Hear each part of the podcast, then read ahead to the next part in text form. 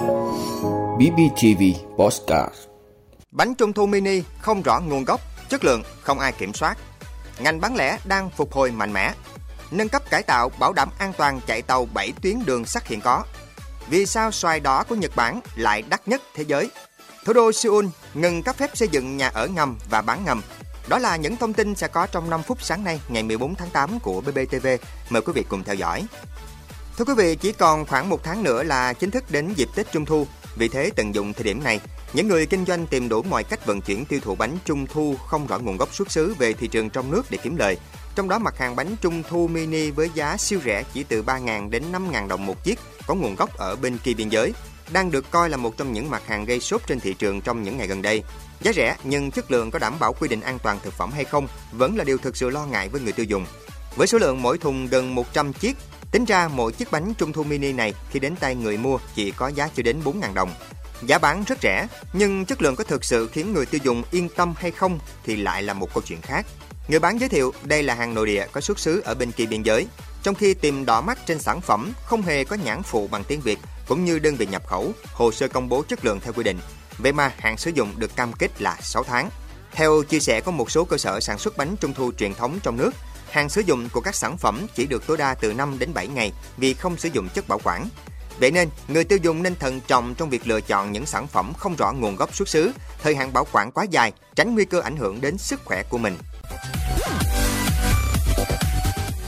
Thưa quý vị, với việc giá cả nhiều loại hàng hóa dịch vụ giảm giúp người tiêu dùng giảm bớt áp lực chi tiêu, cùng túi tiền đó họ sẽ mua được nhiều hàng hơn. Sau dịch Covid-19, thị trường bán lẻ đã bắt đầu sôi động trở lại. Hơn 3 triệu 200 ngàn tỷ đồng là tổng mức bán lẻ hàng hóa và doanh thu dịch vụ tiêu dùng cả nước 7 tháng đầu năm. Con số này đã tăng 16% so với cùng kỳ năm trước. Một khảo sát của PwC ở 25 quốc gia và vùng lãnh thổ, trong đó có Việt Nam, chỉ ra rằng trên 75% người được hỏi sẽ duy trì hoặc tăng mức chi tiêu trong 6 tháng tới. Khảo sát nhanh tại một số siêu thị cho thấy hầu hết người tiêu dùng đã thoải mái hơn trong việc chi tiêu của mình, không quá thắt lưng buộc bụng như năm trước. Sở Công Thương Hà Nội cho biết, bên cạnh các chương trình kích cầu do thành phố tổ chức như chương trình khuyến mại tập trung năm 2022, tuần hàng Việt, các doanh nghiệp bán lẻ siêu thị lớn cũng liên tục triển khai hàng loạt chương trình khuyến mại lớn thu hút người tiêu dùng, đẩy mạnh mua sắm. Theo Tổng cục Thống kê, tổng mức bán lẻ hàng hóa và doanh thu dịch vụ tiêu dùng 7 tháng năm 2022 có quy mô cũng như tốc độ tăng đều cao hơn so với cùng kỳ nhiều năm trở lại đây.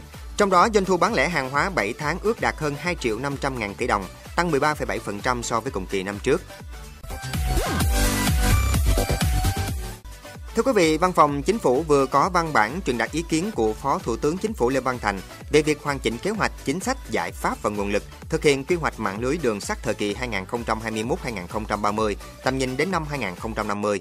Phó Thủ tướng Lê Văn Thành yêu cầu Bộ Giao thông Vận tải thống nhất với các bộ, cơ quan, địa phương liên quan, Ủy ban quản lý vốn nhà nước tại doanh nghiệp và Tổng công ty Đường sắt Việt Nam hoàn chỉnh kế hoạch, chính sách, giải pháp và nguồn lực thực hiện quy hoạch mạng lưới đường sắt thời kỳ 2021-2030, tầm nhìn đến năm 2050, trình Thủ tướng Chính phủ theo đúng quy định. Qua đó đặt mục tiêu về khối lượng vận chuyển hàng hóa, vận chuyển hành khách và kết cấu hạ tầng, nâng cấp cải tạo đảm bảo an toàn chạy tàu 7 tuyến đường sắt hiện có, triển khai đầu tư hai đoạn ưu tiên của tuyến đường sắt tốc độ cao Bắc Nam Hà Nội Vinh Nha Trang thành phố Hồ Chí Minh ưu tiên xây dựng một số tuyến đường sắt kết nối cảng biển cửa ngõ quốc tế và đồng bộ với tiến độ đầu tư của các nước trong khu vực.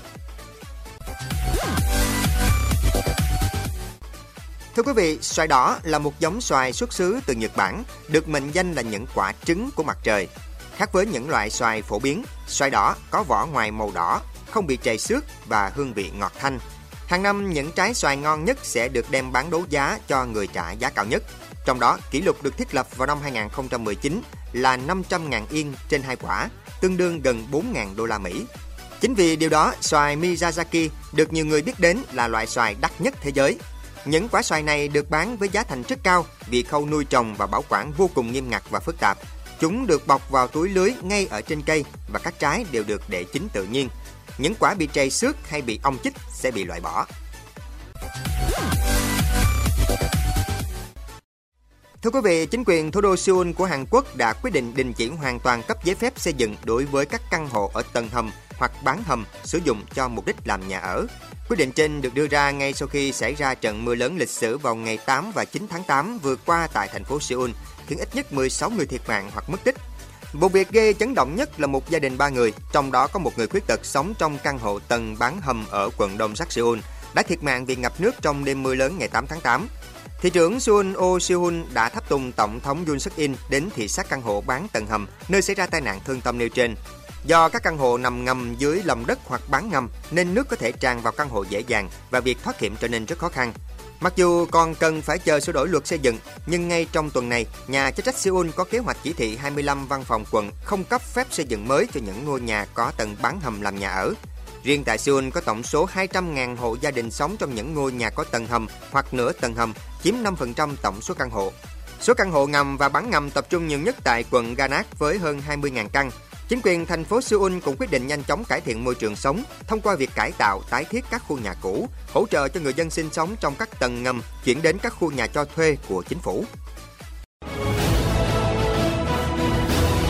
Cảm ơn quý vị đã luôn ủng hộ các chương trình của Đài Phát thanh truyền hình và báo Bình Phước. Nếu có nhu cầu đăng thông tin quảng cáo ra vặt, quý khách hàng vui lòng liên hệ phòng dịch vụ quảng cáo phát hành số điện thoại 02713 887065.